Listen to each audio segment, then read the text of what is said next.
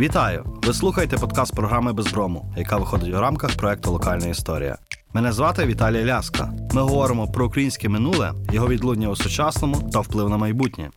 У студії з нами Тетяна Гошко, докторка історичних наук, викладачка Українського католицького університету. У сфері наукових інтересів історія середньовічної та ранньомодерної України, авторка праць про магдебурзьке право у центрально-східній Європі. Пані Тяно, доброго дня. Доброго дня. Дякую, що з нами. Зараз в українському суспільстві е, дуже часто піднімається тема Речі Посполитої, тема отого некозацького світу, який в нас був, так який ми чомусь е, досі вважаємо е, стереотипно чужий світ. Одним з маркерів того світу, безумовно, є Магдебурзьке право, про яке дуже часто говорять і навіть пробують картографувати, так і співвідносити з сучасними тенденціями. Але, мабуть, ми до кінця не усвідомлюємо, що таке Магдебурзьке право, так? І все ж таки, який вплив воно мало на Україну того часу, говоримо ранньомодерного часу. Німецьке право навчило нас е, певним нормам демократичності, демократії, тому що це право, коли люди усвідомлювали, що вони мають право мати право. Насправді вони розуміли, що є певний набір оцих прав, які вони мають відстоювати перед владою, перед королем. Є суди, які обираються, є адміністративні органи рада, яка обирається. Е, процедура отримання громадянства це теж певна процедура, і цьому треба було відповідати. І взагалі мені подобається така думка, я вже не пам'ятаю, хто її висловив, що демократичний світ закінчується там, де закінчується межа поширення магдебурзького права. На тих територіях, де було німецьке право, мені здається, люди звикли розуміти, що вони мають право, можливість і бажання відстоювати свої власні права. Вони перестали бути ментально рабами. Насправді це нас дуже сильно відрізняє від е, московського світу. Мені так Тут здається. насправді дуже цікаво, бо коли ми говоримо про магдебурзьке право, знову ж таки, я собі так апріорно мислю, ми маємо там, там 15, 16, 17 століття. Ось. А чи ми можемо говорити про довге тривання магдебурзького права, навіть же коли його касують остаточно в 19 столітті? Я думаю, що це радше не е, саме магдебурзьке право, скільки оте вкорінене відчуття власної е, ну, свободи, наскільки взагалі можна говорити про свободу у становому суспільстві, коли люди розуміли, що вони відносяться до певної категорії, яка має свої права, і ці права не можуть бути порушеними. Звичайно, що вже в 18-19 столітті це важко назвати магдебурзьким правом. Є таке питання у дослідників. А чому саме магдебурзьке право на руських землях? І, чесно кажучи, я не маю відповіді на це питання такої остаточної. Бо серед німецьких прав ми маємо шість різновидів е, німецького самоврядного права. Надавалося хельмінське право також привілеєм. Дуже швидко воно зникало, і міста переходили на магдебурзьке право, оскільки це право, мені так здається, що оскільки це право не було кодифіковане і діяло по принципу прецеденту, то зручніше було перейти на те право, яке було у сусідніх містах або в материнських містах. І в такий спосіб воно поширювалося. Але на руських землях німецьке право ніколи не було німецьким стовідсотково. Воно було таким симбіозом німецького і місцевого права. І навіть Гроїцький колись писав, що в Польщі німецьке право це симбіоз польського і німецького права. А на руських землях це симбіоз польського, німецького, руського права. І навіть коли в 1444 році Владислав Варненчик надав Львовові право бути апеляційною інстанцією для міст руського воєводства, то в літературі такий з'явився термін львівське право, тому що Львів видавав роз'яснення, як має функціонувати це право. Звичайно, що це не є науковий термін львівське право, але щось у цьому було, тому що Львів був прецедентом. Львів, рішення львівських судів було прецедентами. Тому німецьке право на руських землях це не зовсім чужорідне право. Це власне право, яке тут має глибоке коріння, глибоку традицію і певні підстави, зрештою. От, власне, коли говоримо про коріння, от в контексті Львова дуже часто говорять про 1356 рік як надання. Українські деякі дослідники говорять про перепідтвердження, підтвердження цього права. А чи ми можемо якось коріння цього магдебурзького права знайти ще, напевно, до казимирівських часах? Безперечно, безперечно, тому що є грамота 1352 року, е, де згадується Війт, е, який був у Львові, і отже, тут є суперечка, хто насправді надав це війтівство там.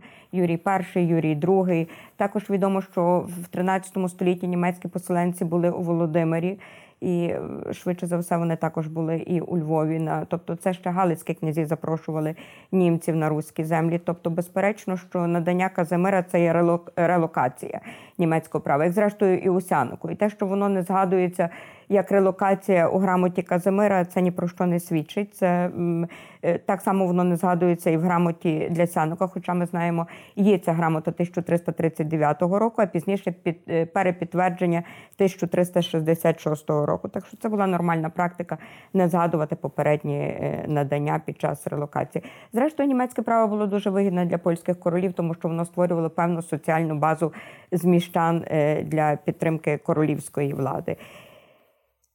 І я не можу тут не згадати, що е, Казимир зберігав повністю руські права. Тільки Владислав Ягайло в 1434 році перевів руські землі з руського права на польське право, і то тільки на вимогу руської шляхти, тому що це було зрівнятися так для того, щоб зрівнятися у цих привілеях. Тобто, це в жодному випадку Казимир не ламав місцеве населення через коліно. Зрештою, Казимир дбав про те, що була тут відкрита е, митрополія православна, що було зроблено вже в часи Опольчика, Владислава Опольчика.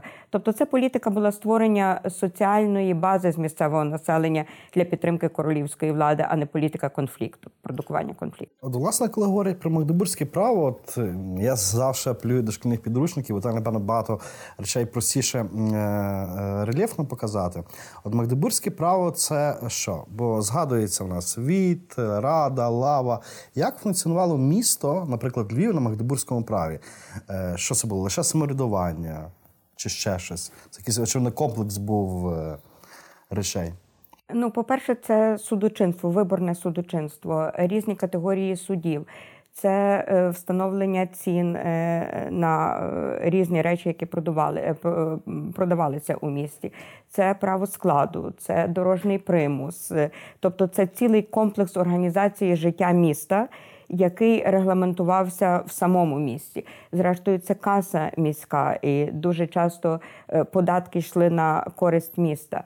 Врешті це відстоювання міських інтересів перед королівською владою. Тобто це збереження інтересів міста і захист цих інтересів міста. Серед стереотипів, яких би мені хотілося, може, я не зовсім відповідаю на ваше питання, але серед стереотипів, які існують у нас, це те, що міста через німецьке право були виключені із сеймів, із сеймування шляхти, і в такий спосіб вони були упосліджені владою.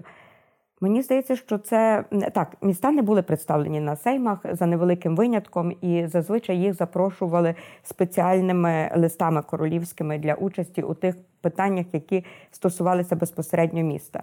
Але тут питання, чи це королівська влада виключила ці міста із е, сеймування, чи самі міста, міста усунулися. усунулися так, тому що власне міста е, жили за своїми е, основою цього німецького права був набір привілеїв, які надавалися місту. Е, спроби кодифікації права починаються у 16 столітті тільки, зрештою, як і державного права. І, е, А міське право ми маємо з 13 століття, як мінімум. Містам треба було якось жити. І вони жили за рахунок комплексу привілеїв, які їм надавалися за рахунок ортилів, тобто це роз'яснення, які видавалися материнськими містами, і за рахунок вількирів чи вількежів, які це документи, які приймалися міською радою разом із міськими станами які регламентували життя міста, і які в місті мали більшу вагу, аніж е, е, привілеї і зовнішні е, закони, тобто внутрішнє міське законодавство. І от цей комплекс документів визначав життя міста, і кожне місто мало свій власний набір. І досить часто інтереси одного міста входили в конфлікт з інтересами іншого міста. Як, от, наприклад, відома ситуація з правом складу Львова і Кракова, коли Львову було надано право складу Людовіком Угорським на східні товари. То Краків починається опротестовувати, тому що краківські купці змушені були витрачатися на користь львівських купців відповідно. І е, спершу було обмежене це право складу, а пізніше Владислав Верненчик розширює його і робить його генеральним. І це створює величезний конфлікт до такої міри, що Краків навіть намагається організувати конфедерацію проти Львова, але йому це не вдається. Тобто навіть такі великі міста конфронтували між собою. Що вже говорити про менші міста? Отже, різні інтереси з одного боку, з другого боку, представлення міста на сеймах це величезні видатки. Бо коли місто їхало, міські представники їхали на сейм, а сейми тривали по кілька тижнів, то це треба було там утримувати, годувати це все, забезпечувати дорогу. І ми маємо в міських. Актових книгах, книгах видатків е, міста величезні суми насправді на ці міські е, представництва. Тобто, це собі могли дозволити тільки великі міста. Е, і регулярно їздити на сейми було дуже коштовно. З іншого боку, малі міста не могли собі дозволити цього. Вони зверталися до великих міст, щоб великі міста представляли їхні інтереси. Відповідно, великі міста мали право, можливість заробити на цих е, зверненнях. Отже, а формувати таке загальноміське представництво це було дуже видатне. І в результаті міста самі усунулися від е, цієї загальної участі. Так, від, від цього представлення на сеймах. Хоча, з іншого боку, Птасні говорить про те, що тільки в часи Казимира IV вже так регулярно, от коли е, приймаються Нішавські статути, міста до міст Казимир не апелює. Чому? Бо в цей час польські королі знаходять противагу магнатерії в середній і дрібній шляхті. І в такий спосіб міста вже їм не потрібні для цього важеля інтересів. Вони вже на різних категоріях шляхти можуть е, маневрувати. Так. так. І отже, міста випадають з цього е, з комплексу їх інтересів. І міста не особливо зацікавлені. І от вже Радомський Сейм фіксує це становище, коли приймається рішення про те, що тільки ті, хто мають земельну власність, можуть бути представлені на загальному сеймі в посольській ізбі. І е, серед тих, хто мав таку земельну власність, був тільки Краків. І Краків стало був представлений на сеймах, всі інші міста випадають з цього, хоча періодично вони запрошуються для вирішення різних проблем. Отже, це такий стереотип, який мені здається, від якого мені здається, треба відмовлятися, як і від стереотипу, що німецьке право це чужорідне, це таке, яке руйнувало. Е... Якісь природні устої наші. Так. Так. Тут ще одна цікава е, річ, коли ми говоримо про міста, так і взаємовідносно з королем. А з іншого боку, ми маємо шляхту, особливо магнатерію, які навряд чи подобалися отакі острівки в межах своїх володінь. Як тут відбувалися відносини? Знаєте, подобалися, тому що це були досить часто власники міст самі дбали про отримання містами німецького права. Тому що якщо йде мова про е, приватновласницькі міста, то власник призначав війта, і він часто контролював це право було обмежене для приватновласницьких міст. Отже, серед українських міст найбільш повне німецьке право мав Львів, де воно справді було таким майже класичним. А інші міста вони були досить обмеженими. Е, І якщо йдеться, допустимо, про підлитовські землі, то там е, основну роль відігравав війт.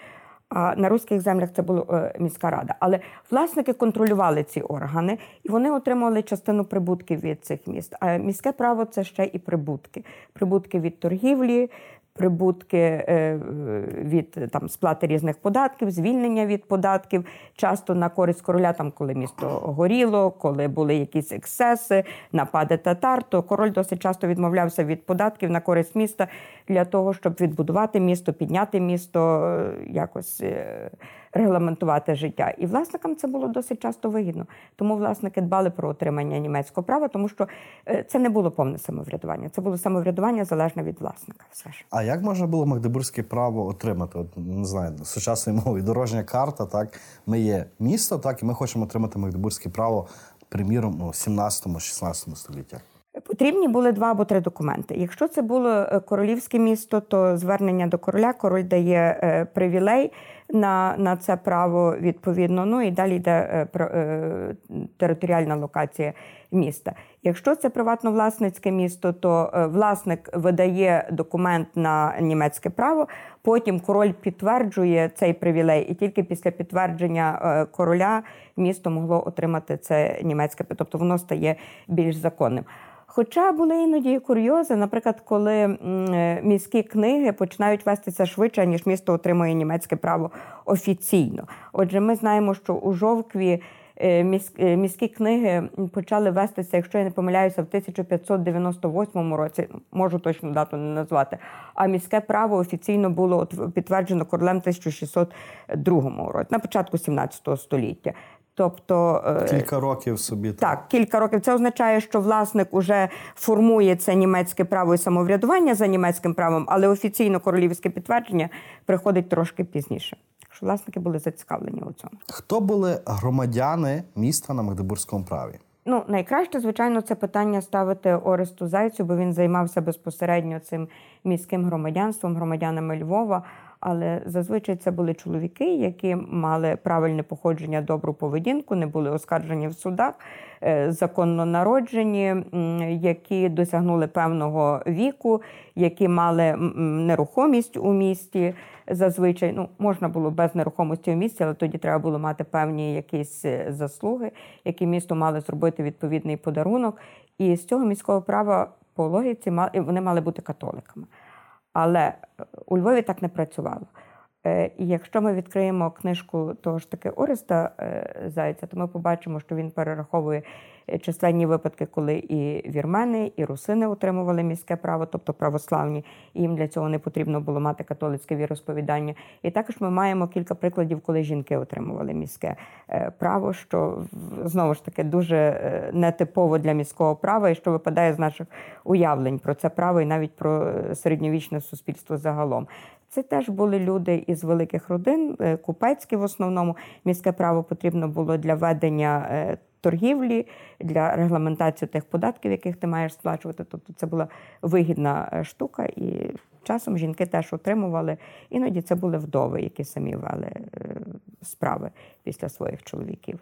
Ну, тобто міським громадянам стати було непросто. Не просто. Непросто. Навіть люди, які народилися у місті, часто мусили цю процедуру пройти, і тільки люди з дуже знаменитих родин могли е, уникнути цієї процедури. Але А люди з поза міста Споза міста потрібно було мати спеціальний лист е, про добре походження, власне, від власника, е, звідки ти прийшов, або від міста, якщо це було королівське місто. І е, були спеціальні книги, куди це була ціла процедура. Цю процедуру записували у спеціальні книги надання міського громадянства. Власне, чому ми про це і знаємо. Далеко не у всіх містах це збереглося. Мені здається, що Львів один з небагатьох е, міст України, де були окремі книги запису міського громадянства. Іноді це записували книги ради. І тоді говорити про міське громадянство є важко насправді. Але місто складалося не тільки із громадян. Це треба розуміти. Це були е, слуги, це були лузні люди, жебраки, це були е, та шляхта, яка була у місті, люди церкви, які були у місті, які не мали міського громадянства. Тобто місто е, по громадянству і місто е, загалом це трошки різні речі. А ми насправді. можемо говорити в якихось пропорціях, наприклад, на е, на прикладі Львова ранньомодерного? Не можу вам цього сказати. Не вивчала цього, на жаль, не, не знаю, не можу сказати. Але підозрюю, що громадян було значно менше, аніж не громадян. Чи були прецеденти втрати міського громадянства, які мала людина зробити злочини чи мати провини, аби позбутися міського громадянства? Були такі прецеденти, але вони були величезною рідкістю. Тобто, це треба було справді. е, Ну, Алємбек най, найпростіший приклад, коли його було позбавлено через е, виступи проти короля, було позбавлено міського громадянства. Насправді, але ці випадки є дуже рідкісними. А Чи могли євреї бути громадянами міста? Ні. Євреї не могли бути громадянами міста, вони не могли селитися в місті за нормами міського права, але знову ж таки е, закони існують для того, щоб їх порушувати. Бо, наприклад, е, у Львові був такий випадок, коли в середині 17 століття зоріло краківське передмістя, і королівським привілеєм євреям було надано право селитися е, в центрі міста. Вони мали своє власне самоврядування. Щоправда, євреї отримали е, це так звана золота була польських євреїв. Е, Вони її отримали від Болеслава. Е, Пізніше вона була підтверджена Казимиром III, і вона також була підтверджена на місцевому рівні. Ми маємо окремий львівський привілей для євреїв, де було обумовлено, що євреїв не можна було е, вбивати, як мав виглядати судочинство з євреями. Також е, що єврей міг щось довести присягою, але для цього треба було двох християн і двох євреїв. Відповідно, не можна було звинувачувати просто так у вбивстві християнських дітей. Якщо було таке звинувачення, і слідство довело, що єврей не винен, то звинувачувач міг втратити голову і життя. Е, отже, і ця була справді захищала євреїв від свавілля християнського, від погромів певних, і навіть е, пізніше це було включено в статут Ласького в 1506 е, році таким окремим пунктом. І вже в 20 столітті це було видано ілюмінованим виданням в дуже гарній формі, бо це такий унікальний документ, який кілька разів повторювався. Е, я думаю, що в польському королівстві євреям було, ну, мабуть, найбільш вільно, незважаючи на численні обмеження, які на них накладалися. Але офіційно в міському управлінні і в житті міста вони участі не брали. До речі, в цій же ж таки булі регламентувалися і. Е, застави речей різних. От е, лихва залишалася євреям, не можна було відмовлятися від сплати цієї лихви. Тобто фінансові інтереси євреїв теж захищалися. Е, вказано було про те, що якщо єврей не знав, що речі крадені, він не може втратити свої кошти, які були за ці речі заставлені. Ну і так далі. Тобто, це справді дуже цікавий документ, який захищав євреїв від свавілля. І їхнє життя, і їхні матеріальні інтереси. А наскільки сильною була присутність у міському самоврядуванні власне православних русинів, вірменів? Чи польська складова домінувала, скажімо так? У Львові так. Є дослідження Івана Крипякевича досить давнє, де він говорить про здається про 15 родин е, львівських, тобто це зовсім небагато. Але е, ну, православні не були усунуті від міського громадянства. І якщо ми говоримо загалом про Україну, то навіть в самих привілеях було сказано про те, що має бути порівну православних е, і е, католиків, допустимо. І е, іноді, як, наприклад, в Рогатині, де цих католиків просто не було, то міська рада складалася виключно з православних. Дуже цікава ситуація була у Вільно. І там була така історія, коли король видав привілей, де було вказано про те, що мають бути православні і католики в міському управлінні. І завжди цей привілей наводиться як такий, який захищав інтереси е, е, е православних. значить, православних. А насправді нічого подібного до цього моменту одні православні були у міському е, самоврядуванні вільно, і треба було захистити інтереси католиків для того, щоб бо їх там вже зовсім загнобили у цьому вільно. Тобто, насправді польські королі дуже часто мали політику захисту інтересів православних, тому що їм потрібно було е, зберегти цей баланс. Треба розуміти, що це була держава мультиконфесійна і мультиетнічна. І королі намагалися уникати е, зайвих непотрібних конфліктів. Вони і так мали достатньо конфліктів з шляхтою. Так, їх вистачало. А чи ми можемо в таких мультикультурних середовищах, на кшталт е, там ранньомодерного Львова і не тільки, говорити про е, які засади толерантності? Чи національні чвари були звиклою практикою? Вони, звичайно, були звиклою практикою, але вони були практикою побутовою радше, знаєте, а не на законодавчому рівні. Зрештою, в Речі Посполитій принцип релігійної толерантності це принцип, який був закріплений е, Варшавською конфедерацією. Його дуже сильно шляхта зберігала і е, пильнувала за цим принципом, бо в польському королівстві було досить багато протестантів, і серед шляхти було багато протестантів, і вони об'єднувалися між собою. І, е, зрештою, були і багато православної шляхти. І оці конфлікти вони могли бути поганим прецедентом.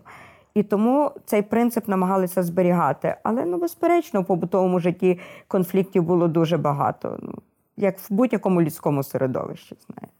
Це не залежить від права, це радше залежить від е, повсякдення. А що ми знаємо про так звану мовчазну більшість? Так ми маємо громадян міста, які активні, які присутні в самоврядуванні, які згадуються в джерелах. І водночас є мовчазна більшість на кшталт, я не знаю, міських низів, люмпену, жебраків. Е, як місто регулювало їхнє життя, і чи регулювала? Регулювало безперечно. По-перше, жебраки, як зрештою і євреї, присутні у кодексах міського права в Гроїцького, в Щербича, в Яскера. Ми маємо окремі розділи, які присвячені євреям, і маємо розділи, які присвячені жебракам, тому що жебраки могли бути проблемою для міста. Е, і треба було регулювати їх кількість е, зрештою. Хоча жебраки були містові потрібні, вони були потрібні православному е, християнському середовищу, не православному, а власне християнському, тому що це був спосіб захистити свою душу. От я даю пожертву, значить, я хтось буде за мене молитися. Я роблю добру справу, я добрий християнин. Я ну це все відповідало якимось біблійним приписам. Зрештою, в заповітах ми маємо досить багато, коли на церкви відписують, коли відписують спеціально на е, ем, шпиталі, на жебраків, скільки роздати милостині. Під час поминальних обідів також було спеціально е, для жебраків виділені кошти, іноді це теж прописувалося.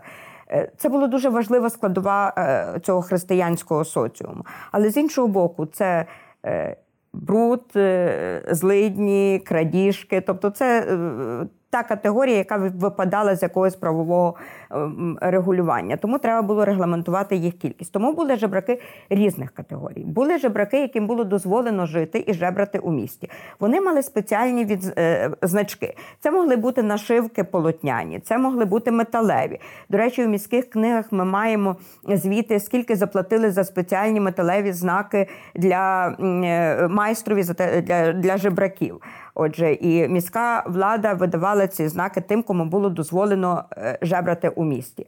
Це була така привілейована категорія. Ці жебраки могли мати власні будинки, вони мали сім'ї. Ми маємо відомості про те, вони заповідали своє майно власне своїм дітям. У Львові навіть був жебрацький війт, тобто був е, е, людина, яка регламентувала оце жебрацьке середовище, яка відповідала за це середовище перед міською владою. Такі війти були також у Кракові, у великих містах. Тобто, це було доволі таке структуроване суспільство. От на Калічій горі там були їхні е, городи, будинки. Іноді ці жебраки мали навіть непогані кошти і могли позичати ці кошти. І в деяких тестаментах ми маємо е, відомості, що от я позичив стільки-то коштів в такого-то жебрака, і треба йому ці кошти повернути. Е, але були також жебраки, які приходили у місто ситуативно, і таких намагалися з міста вигнати. Тобто вони мали за три дні або найнятися на службу, або їх треба було вигнати з міста, бо це загрожувало і праву, і санітарним умовам у містах. А також були жебраки, які жили при е, шпиталях. Отже, міська влада фінансувала ці також шпиталі. Шпиталям записували іноді маєтки міщани. Це була найбільш привілейована верства у містах. Вони мали і найбільше коштів, і утримання. Отже, це така третя категорія. Взагалі, поділ цього жебрацького середовища на категорії є різний. І і от такий, як я сказала, а також може бути такий професійні жебраки і жебраки по ситуації, тобто ті, хто е, чисто е, тимчасово Силу обставин життя. силу обставин переходять е, на такий жебрацький хліб. Насправді, а жінки часто фігурують на сторінках джерел, жінки у місті. Так, е, по-перше, навіть в самих кодексах права, хоча жінка якби була поза правом, але так жінкам приділено е, чимало уваги. Ну, менше, звичайно, як чоловікам, але але так, регламентувалося, наприклад, статус жінки вагітної вагітну жінку не можна було вигнати з маєтку чоловіка, поки вона не народить дитину. Ну це було пов'язано з тим, що дитина може бути спадкоємцем цих маєтків, і відповідно, оскільки е, жінка виношує дитину, то вигнання її і позбавлення засобів до існування це позбавлення засобів до існування спадкоємця. Жінка повинна була мати опікуна. Причому, е, на відміну від е, хлопців, дівчата мали опікунів від свого народження аж до самої своєї смерті. Правда, кажуть, що статус вдови був найвигідніший, тому що вона могла вже самостійно розпоряджатися своїм майном, отримувати від чоловіка третю частину їхнього спільного майна. Також вона е, іноді могла відповідати за власних дітей, хоча й офіційно вони мали мати е, опікуна. Вона мала оскаржувати неправочинні дії опікуна. У судах, і це був її е, обов'язок. Якщо опікун не справлявся з обов'язками по відношенню до дітей, то мама мала це оскаржити. Відповідно, тобто статус жінки так він регламентувався. Е, хочу ще повернутися власне до цих вагітних жінок. Дуже важливо було. Е, тут присяга не діяла, бо якщо у багатьох випадках діяла присяга в судах, то в даному випадку діяли підрахунки. І жінка могла бути вагітною 10 місяців і е, якщо вона е, чоловік помер, вона повинна була замельдувати за 30 днів, що вона вагітна. Якщо вона цього не зробила, родичі могли оскаржити, що це не від чоловіка дитина. Е, також, якщо вона народила протягом цих е, за ці 10 місяців, то е, дитина вважалася законно народженою. Якщо це випадало із цих підрахунків, то тоді можна було оскаржити. Бо було досить багато випадків, коли жінки цим зловживали для того, щоб якийсь проміжок часу лишитися у маєтках свого чоловіка чи отримати там якийсь спадок. Відповідно, спадкоємці були в цьому не зацікавлені. Також жінку вагітну не можна було віддати на тортури, так само як дитину до 14 років і як людину після 70 років. Отже, її можна було покарати тільки на шкірі, але не зашкодити її здоров'ю, бо все це могло відбитися на статусі дитини. Також захищали, якщо допустимо йдеться не про вагітну жінку, а взагалі про жінку, то захищали її майнові права. Власне, за правом успадкування їй мала належати третя частина маєтків. Чоловік їх міг, чоловік міг відписати їй більше маєтків, якщо хотів, але третя частина це законно її були маєтки, і цього не можна було оскаржити. Вона була захищена також, коли ділилося майно між дітьми. Якщо вона виходила кілька разів заміж заміж, а можна було виходити заміж е, скільки завгодно разів, то від кожного чоловіка вона мала отримувати е, свої спадки. Е, діти успадковували від батька ці свої маєтки, від якого батька вони були народжені. Тобто, все це регламентувалося на законодавчому рівні. Так, жінка була присутня у цих всіх законах і в цих привілеях. А якщо до дітей, так бо діти завжди губляться на сторінках джерел, а тут напевно, що вони були також присутні. Ну от в цих кодексах, взагалі ці кодекси міського права і взагалі міське право воно дуже сильно пов'язано як з Біблією, так і з патристичною літературою, системою уявлення цінностей цього часу. І от ділиться період життя е, людини на сім окремих е, віків. Ну, Сакральне число сім, відповідно, там Вейке фон Репкова сім щитів, на які ділиться суспільство. І так життя людини теж ділиться на сім окремих віків. І отже, від е, народження до 7 років це таке раннє дитинство. Від 7 до 14 років це просто дитинство. Від 14 до 21 року це вже юність, від 21 е, року е, до 50, там там є різні вже 35, 50, різне датування, зрілий вік, і далі вже старість. От старість вона не є маркована, коли вона починається. Але від 70 років людину різні в імперському праві 60 років, в міському праві 70 років, але, наприклад, міським урядником можна було бути до 90 років. У Львові, якщо я не помиляюсь, ми маємо тільки один випадок, коли зрезигнували е, з уряду, бо людина була вже дуже похилого віку. Так. Але на відміну від е, жінок і дітей, діти мали мати опікуна. Тільки хлопці мали мати опікуна до 14 років. 14 років вони могли вже оскаржити опікуна, що опікун не забезпечує, а опікун мав дбати про харчування дитини, про його маєтки, про його освіту. Він мав дати освіту таку, яка відповідала стану цієї дитини відповідно фаху батьків цієї дитини. Е, також опікун мав звітувати перед міською владою, бо одним із функцій міської влади було е, призначати опікунів для вдів і сиріт і дбати про вдів і сиріт відповідно.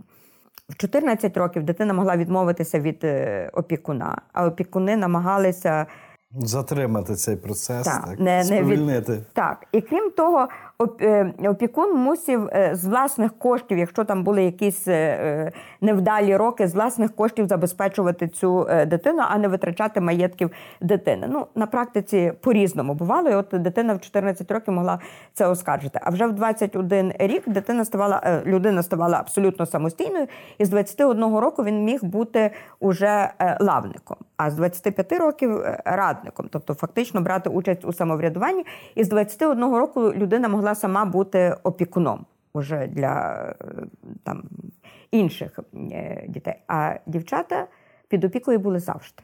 Тобто спочатку вони були під опікою батька, пізніше під опікою чоловіка, і тільки коли чоловік помирав, то вдова вже ставала більш-менш самостійною. Тому кажуть, що для жінки найкращий період це коли вона була вдовою. Це вона була найщасливіша у цьому е, випадку зазвичай. Е, Отже, е, дітей е, оберігали, тому що не можна було, наприклад, віддати на тортури. Дітей не можна було їх покарати на здоров'я. Знову ж таки, їм, навіть якщо вони були в якихось сильних злочинах, великих злочинах замішані, то е, за це відповідав опікун, а не сама дитина. Їх не можна було ув'язнити і так далі. Тобто, е, там був цілий комплекс приписів, який захищав дитину е, на правовому рівні. Такі доволі сучасні норми, насправді. Насправді так, а взагалі про це міське право ми більше знаємо із норм 16 століття. Треба сказати, що в 16 столітті уже на норми міського права великий вплив мав Ренесанс. І там з'являється так. досить багато таких приписів, як, наприклад, рівність перед правом за однакових обставин. Не йдеться про е, рівність різних станів перед правом, але якщо людина належить до одного стану і однакові обставини, то люди мають бути рівними перед правом. Е, Тому е, той, кого звинувачують, перший має відстояти свою невинність, а не звинувачувач. Відповідно, він має певні прерогативи. Крім того, право мало бути зрозумілим. Якщо, наприклад, були німі, глухі, сліпі, то їм треба було удоступнити норми права. Їм потрібно було дати спеціального. Перекладача, умовно кажучи, е, на судових процесах для того, щоб вони розуміли, за що їх судять, за якими нормами їх судять, е, як вони мають відповідати. Тобто вони мали отримати можливість відстояти свої е, права. І для цього право мало бути написано зрозумілою мовою. Тому, власне, в середині 16 століття з'являються переклади норм права на польську мову. Тобто на ту мову, яка є зрозуміла широкому загалу. Бо якщо на початку там статут Ласького, Кодекс Яскера, Тухольчика, вони були написані латиною, і вони були більш такими, як би ми зараз сказали, академічними, то вже Щербич, Гроїцький це те, що має бути доступно простій людині для того, щоб він міг відстояти свої права. Так. Тобто це такий, е, чим можна користуватися, не знаючи уже латинської мови.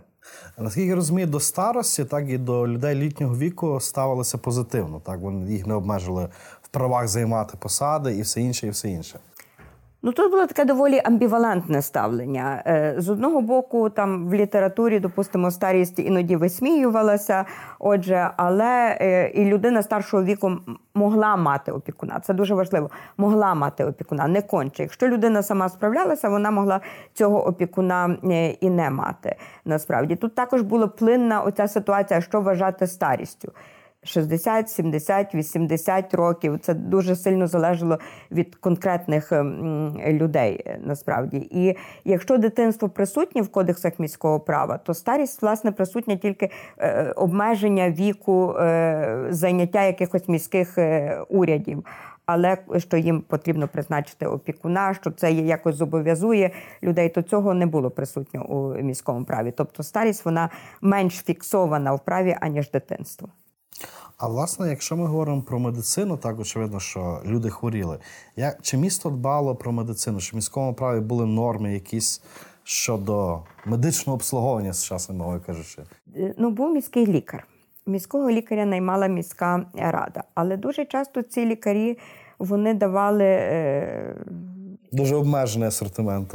е, знаєте, насправді розтини в польському королівстві перший розтин був здійснений в часи Стефана після смерті Стефана Баторія. Тобто медицина виглядала як диспути. І е, класично лікарі це люди, які могли дати якусь е, пораду на словах. А от всіма такими маніпуляціями займалися або цирульники, або кати. Е, насправді. І оці міські лікарі це були ну, люди, яких наймали, але вони не практикували для простих міщан. А от упосліджені професії, от на кшталт ката. Кат це упосліджена професія, професія, якої боялися, чи знову ж таки це до якої мали певний острах і пошану.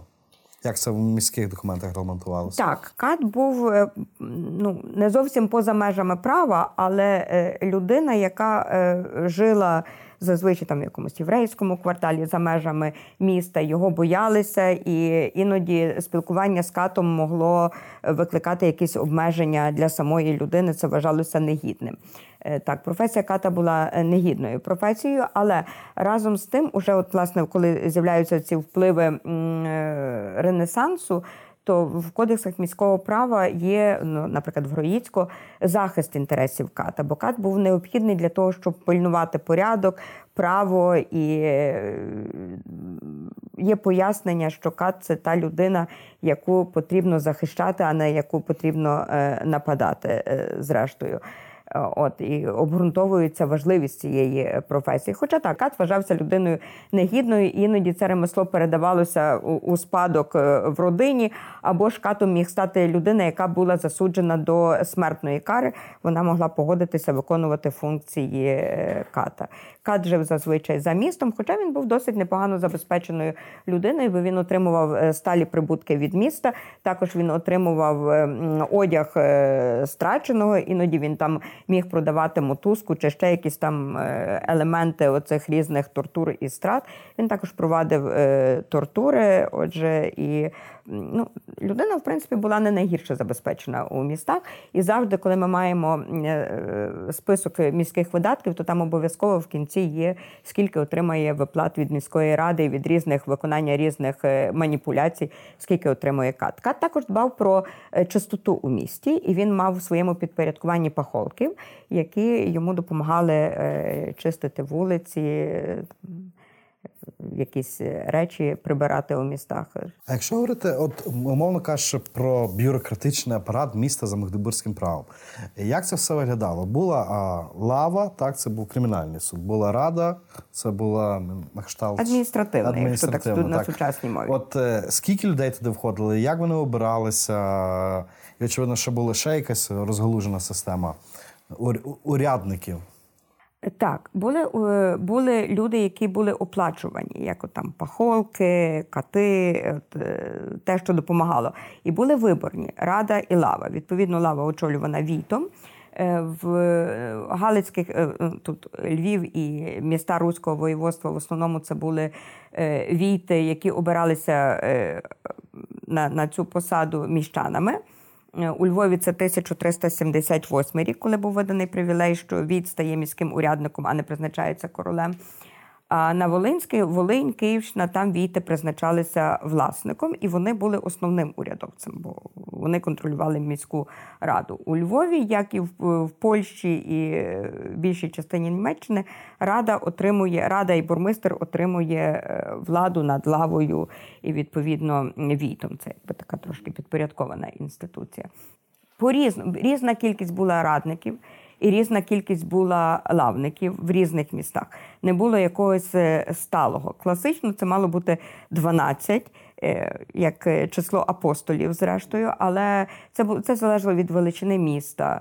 Від можливостей в місті. Знову ж таки, баланс між радою і лавою був різний, наприклад, Галицьких і Волинських міст. Там Війт був основний, тут радники були основними.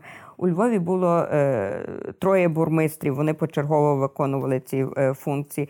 Тобто, насправді для кожного міста була своя система самоврядування. Вона прописувалася в тих привілеях, які видавалися містові. І дуже часто от мені властиво дуже не подобається думка про те, що локаційні привілеї були дуже обмеженими інформативно. Мені здається, що навпаки, чим далі від е, от. Е, Від польських земель, тобто чим далі від місця народження німецького права, де в принципі все було зрозуміло і класично, І чітко, так. тим більше треба було пояснювати, а особливо коли люди були неписьменними, тим більше треба було пояснювати, як функціонує це право. Тому, якщо ми візьмемо деякі привілеї, зокрема центральної України, то там дуже е, детально розписувалося, що належить в компетенцію радників, що належить лавників, скільки їх має бути, е, де має стояти ратуша, як мають функціонувати торги, е, яка має бути печатка, е, там пахолки. Тобто, все це дуже детально розписувалося насправді, тому що люди не були обізнані із е, нормами цього права. І взагалі кожне місто мало якийсь свій. е, Набір цих е, норм і прав, і зрештою треба було виходити із ситуації. Е, Чому, е, якщо не було католиків, де їх було взяти для того, щоб забезпечити міське самоврядування? Значить, е, Будуть були тільки православні. православні, так, отже, вони могли е, бути. Або треба було захистити, щоб було порівно православних і католиків, як е, в деяких містах центральної України. Це теж прописувалося у де буде стояти ядки, коли будуть відбуватися торги. Тобто, все це прописувалося в цих привілеях. Іноді розділяють локаційний привілей і локаційний документ. Привілей надає міське право, а локаційний документ роз'яснює вже, як це право мало функціонувати. Зрештою, чим далі було на схід, тим менше люди розуміли, як має функціонувати це право. І їм треба було дуже детально пояснити, як це має виглядати. Також в кожному окремому місті воно функціонувало е, по-різному. Були материнські міста, за якими взорувалися, але іноді ці материнські міста були інші по розміру, по складу. Тобто якісь елементи звідти можна було взяти, а якісь треба було прописати в місцевих привілеях. Тобто, все це було дуже ситуативно. Тому зробити якийсь такий спільний знаменник є дуже важко для, для цих міст. Власне, можливо, тому міста і не об'єдналися в цю третю версту, не встигли, умовно кажучи, як в Європі, тому що. Е, оцей поділ шляхти встиг швидше, е, шляхетська оця боротьба, велика шляхта, дрібна шляхта, встигли швидше забезпечити собі підтримку короля, і королю не треба було спиратися на міщан. І тому міщани випали з цього е, сеймування, вони замикаються в своїх локальних інтересах. В них не було цього спільного знаменника. Вони іноді конфронтували між собою, а не об'єднувалися для спільного захисту інтересів.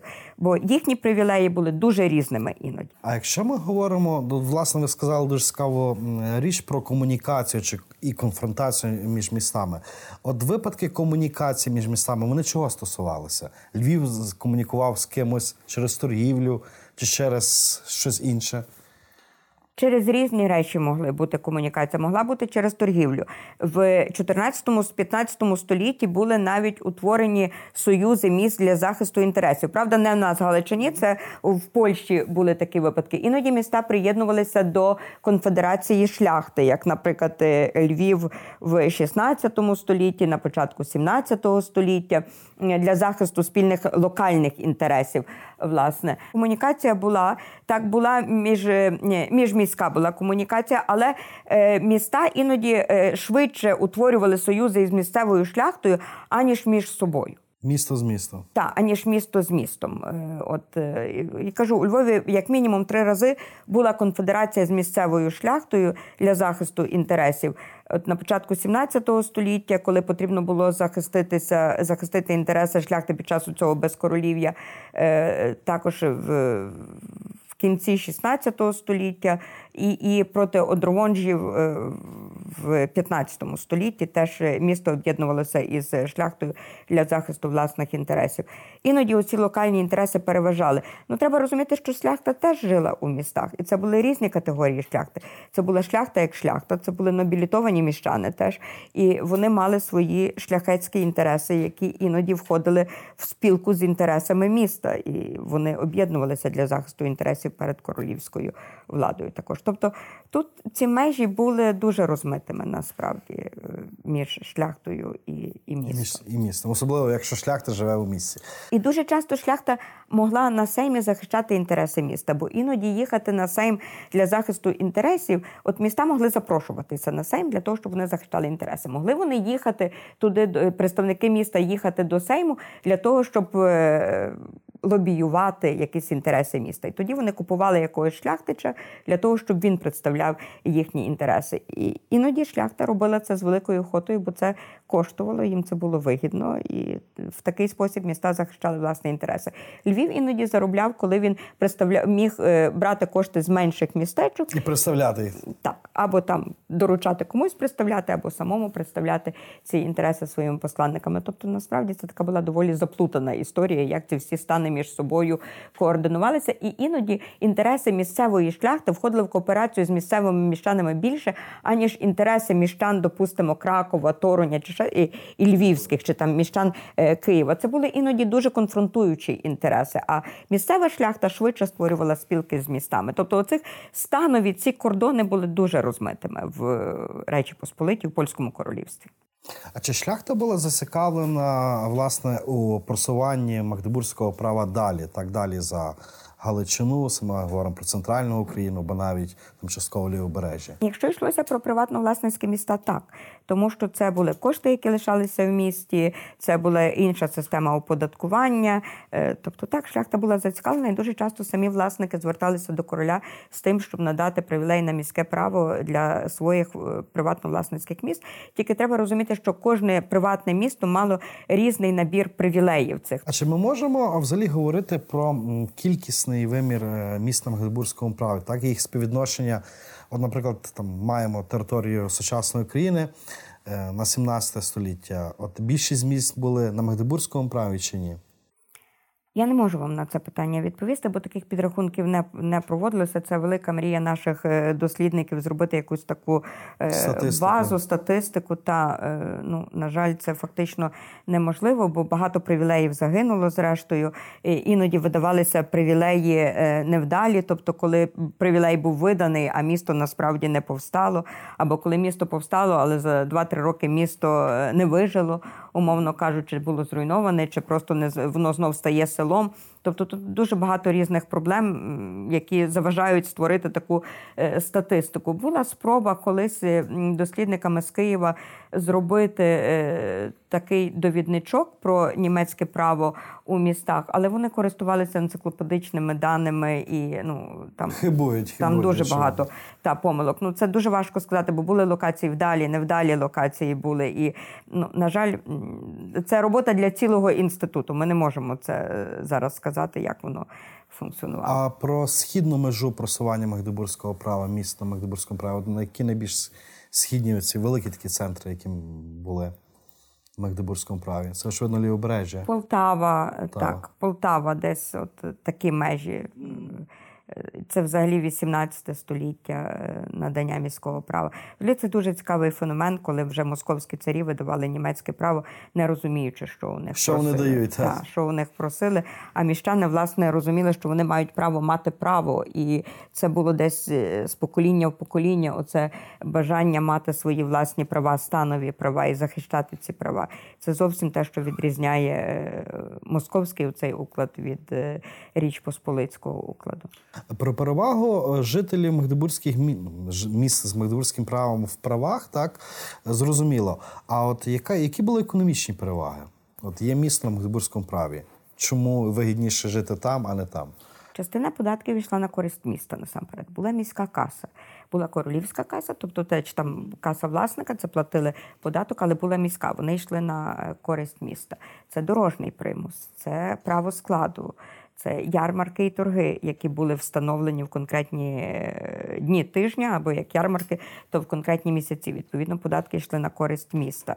Тобто фінансово це було дуже вигідно насправді е, мати німецьке право. Тому міщани справді про нього дбали. Така собі децентралізація, про яку ми зараз Так, дуже часто так, вони захищали говоримо. свої власні інтереси, економічні інтереси, і на місці було видніше, які що, що було потрібно. І міська влада була близькою. Ну достукатися до короля далеко, до власника далеко. А тут у місті достукатися до міської влади простіше, значно. Це було вигідно. Це економічно було дуже вигідно. Пані Тетяно, ми зараз ми говорили вже доволі багато про Магдебурзьке право, е, і знову ж таки було б цікаво зрозуміти його динаміку. Бо фактично, коли ми говоримо про територію країн, ми говоримо про кілька століть.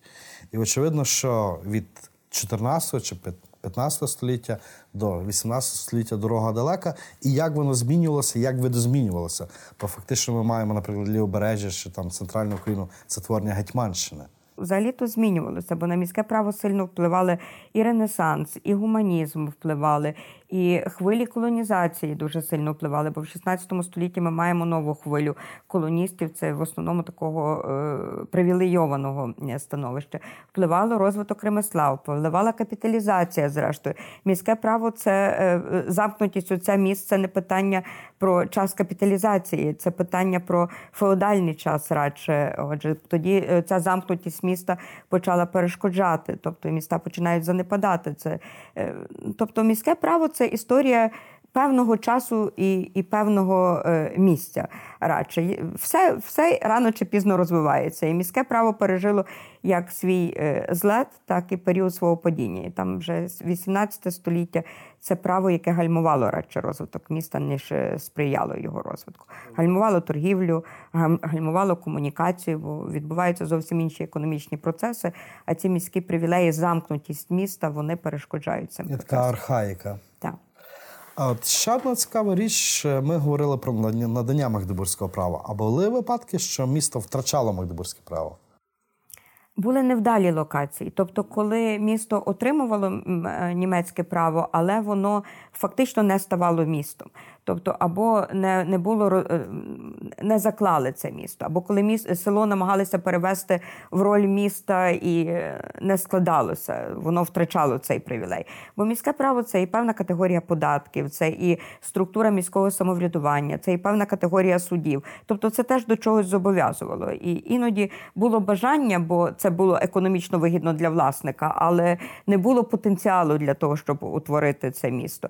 Іноді перешкоджали цьому якісь. Е, можливо, зовнішні е, чинники, бо все-таки Україна піддавалася, українські землі піддавалися численним нападам татарським, і це численні війни. Тобто це теж могло... так. Тобто ці невдалі локації дуже добре про це написав про вдалі і невдалі локації Андрій Заєць е, у своїй першій книжці. Власне, мені здається, що там вичерпно про це написано. От на сам кінець, напевно, що філософське запитання, бо От в нас е, якось так склалося, що у нас народницька, державницька історіографія війшли конфлікти, і цей конфлікт полягає з одного боку селяни козаки, з іншого боку, шляхта. Зараз про шляхту більше говорять. Натомість е, міста в цих всіх е, дискусіях постоїть лише якимось пасивним тлом. От якщо ми говоримо про місто, і, зокрема, це ранньомодерне місто в історії України, чому воно важливе? Чому важливо про нього знати? Знаєте, навпаки, на на зорі 90-х е, це була дуже популярна тема, тому що з'являлися в нас бурмистри, з'являлося оце самоврядування, і це так було дуже популярно про це говорити. Шукати Потім... джерела і витоки, так. так?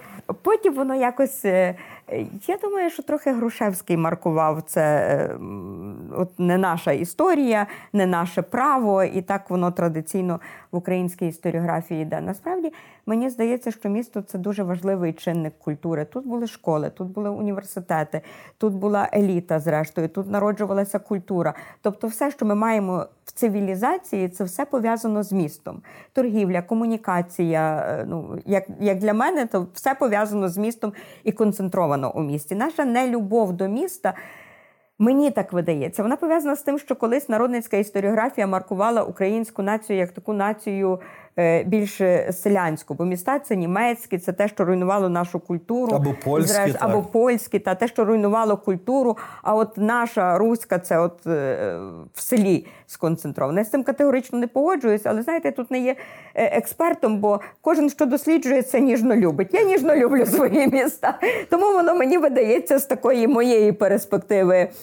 Зрештою, я там міщанка в третьому поколінні, тому мені здається, що вся культура зосереджена у містах і мене дуже злить, коли кажуть, що українська нація це нація е, селянська без міста. Так для мене це є драстичне питання. Я вважаю, що місто якраз культура народжувалася у містах: університети, школи, освіта, е, література, економіка. економіка. Так, це все було пов'язано з містами. Інша річ, що наші міста були дуже маленькими в основі своїй, і е, вони не мали е, не, не були консолідованими, тому що кожне місто жило за своїм набором привілеїв. Отже, не було е, офіційної кодифікації права, бо всі ті кодекси, які писалися, вони не набували офіційного значення. От тільки кодекс Яскера, який був написаний латиною, отримав привілей від Сігізмунда І, але оскільки він був написаний латиною, скільки там ту не латину в містах знали. Так, тим паче, якщо мова йде не про такі великі міста, як Львів, Краків, а про маленькі міста, де е, як Вінниця, де навіть Війт був неписьменний. Ну то що їм той кодекс е, латинський? ще якоюсь чужою мовою. Так, абсолютно. Вони і своєю то не читали, не кажучи вже про латину. Тим паче, що Яскер це такий дуже ем, текст е, софістикований. Насправді складний, він складний. Він не надається до повсякденного вжитку, на відміну від Гроїцького чи Щербича, де все дуже чітко, зрозуміло, і навіть людина без достатньої освіти юридичної може розібратися, як е, яку справу е, розглядати. Але це власне впливи вже Ренесансу пішли, коли. Право мало бути зрозумілим і доступним для тих, хто підпадає суду. Тому, от, власне, кодекси Щербича і Гроїцького були такими простими. Кодекс Яскера був дуже складним, але це єдиний, який фактично отримав офіційне затвердження. Бо міське право також було записано в кодексі е, Ласького, але е, там воно, е, значить, е, підтвердження Олександра отримала тільки перша частина. І іде йдуть дебати, чи це мало розповсюджуватися на ту частину, яка стосувалася міст, чи ні. Це така складна складна академічна дискусія, не буду в це вдаватися. Отже. Е, то всі інші кодекси, як от Щербича, е, Гроїцького, які дуже активно використовувалися в містах, вони не набули офіційного значення. І міста жили за набором своїх привілеїв, відповідно. І міста конфронтували між собою через це, тому що іноді ці привілеї вступали в суперечку одне з одним. Вони рідко творили якісь конфедерації міст. Частіше міста вступали, як я вже казала, в конфедерацію з місцевою шляхтою, аніж в конфедерацію між собою, бо вони мали свої інтереси. І маленькі, забезпечені своїми власними інтересами, вони не творили такої потуги, яка могла би відстоювати місто перед королівською владою. Відповідно. Тут ще одна е, цікава річ, бо коли ми говоримо про Європу, і ми говоримо про творення стану буржуа, буржуазії, так як окремого стану. Ем, руське, я не знаю про польське міщанство, але руське міщанство виглядає, що воно все ж таки було пасивним спостерігачем, що воно, попри свою становість, не не сформувало якогось впливу на державну політику? Ну от власне я вже це питання зачіпала, бо міста не хотіли у це втручатися. Вони були невеликими, вони не мали достатньо коштів для того, щоб е, в тій сеймовій боротьбі брати участь з одного боку. Тобто вони до цього не особливо прагнули, бо кожне місто замикалося в своїх власних Мурах. інтересах. Так, от в своїх торгових інтересах, адміністративних інтересах, в них там були свої справи. А виходити назовні в якусь боротьбу це було дуже коштовно. Місто не оскільки великих міст було не так багато, то міста не готові були на це додатково тратитися. Це з одного боку. А з іншого боку, королі дуже швидко знайшли оцей важель в дрібній і середній шляхті для магнатерії, і вони не потребували міст. Якщо королі потребували для чогось міста, то в позичанні коштів. От вони позичали в міста кошти, зазвичай кошти не віддавали, але давали місту відповідні привілеї. І тому от такий був взаємно вигідний е, так, бартер в цьому питанні. І, і тому міста не сформували оцього третього стану на відміну від е, Європи, бо це було пов'язано з тим, що вся шляхта умовно була рівною перед законом у польському королівстві, на відміну від європейських країн. Де був оцей поділ. І оскільки шляхта була рівною, то ця дрібна і середня шляхта не могла ніяк погодитися з тим, що магнатерія має більший вплив на короля. І отут з'являється боротьба, і король дуже вдало лавірує, лавірує. між цими категоріями шляхти. І міста, якби випадають з цих інтересів, вже від Казимира IV, як я казала, міста фактично зникають. Бо до цього вони запрошувалися на сейми спеціальними королівськими привілеями, грамотами. А від Казимира IV вони зникають вже з цього процесу. Це це така мені здається, біда і вада нашого історичного розвитку, бо фактично в 19 столітті ми опинилися. Україн, Українці це було на 90 чи на більше відсотків селянський народ. Еліти мало, міщани, може і є, але вони не представляють окремого стану і все. І тут народники включилися. Пане Віталію, я думаю, я трохи з вами не погоджуюся. Я цієї статистики 19 століття не вивчала, але мені здається, це те, що нам нав'язали російською історіографією більше, що ми така селянська нація, в нас немає міщанської цієї культури, освіти, в нас все привнесене є. Е, я думаю, що так не є. Насправді ми мали і університети, і це і Харківський університет, і Київський, і Києво-Могилянська академія, і Острозька академія. Ми мали шикарну літературу, яка могла конкурувати щонайменше з центральною європейською літературою.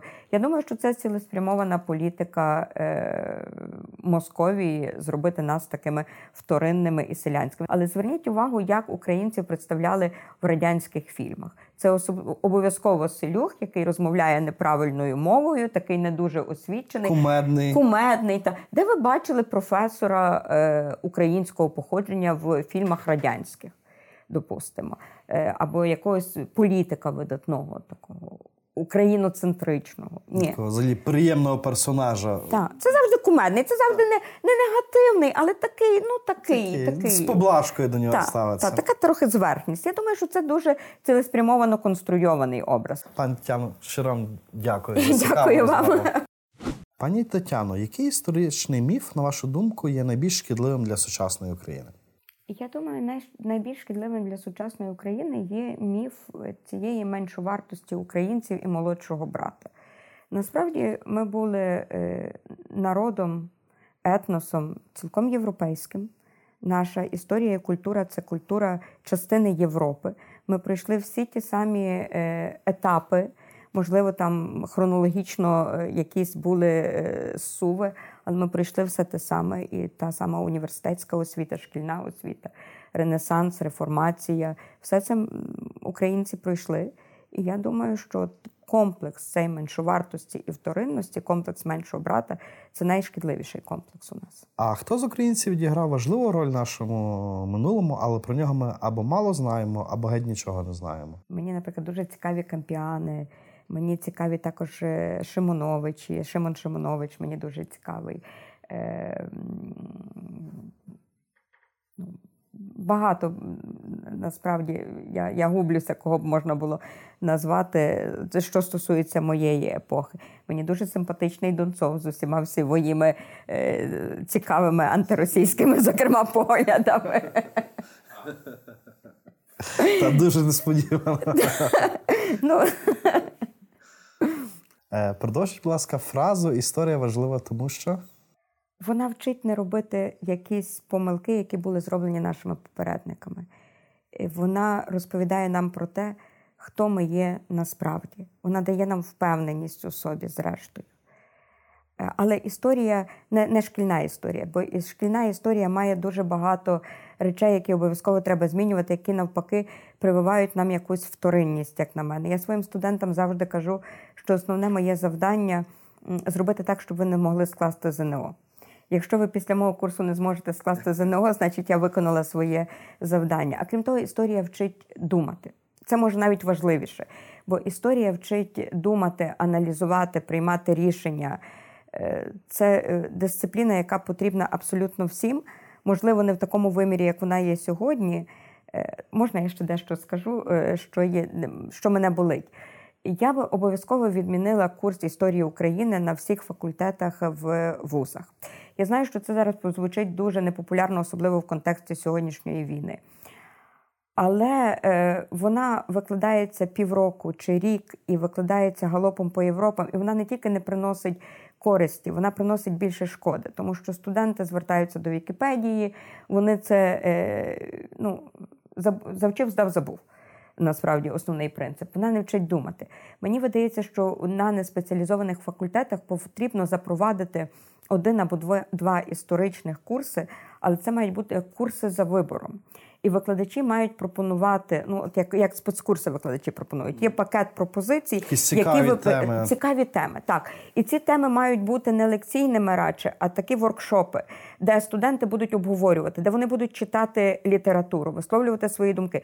Бо в такий спосіб ми студента можемо навчити думати, аналізувати і бути виборцем розумним. Бо що таке студент? Це людина, яка буде обирати владу. Вона має підходити осмислено до процесу вибору. А як вона не навчена думати, як відбувається цей процес вибору? Ну, ми відповідно, як відбувається. так, власне.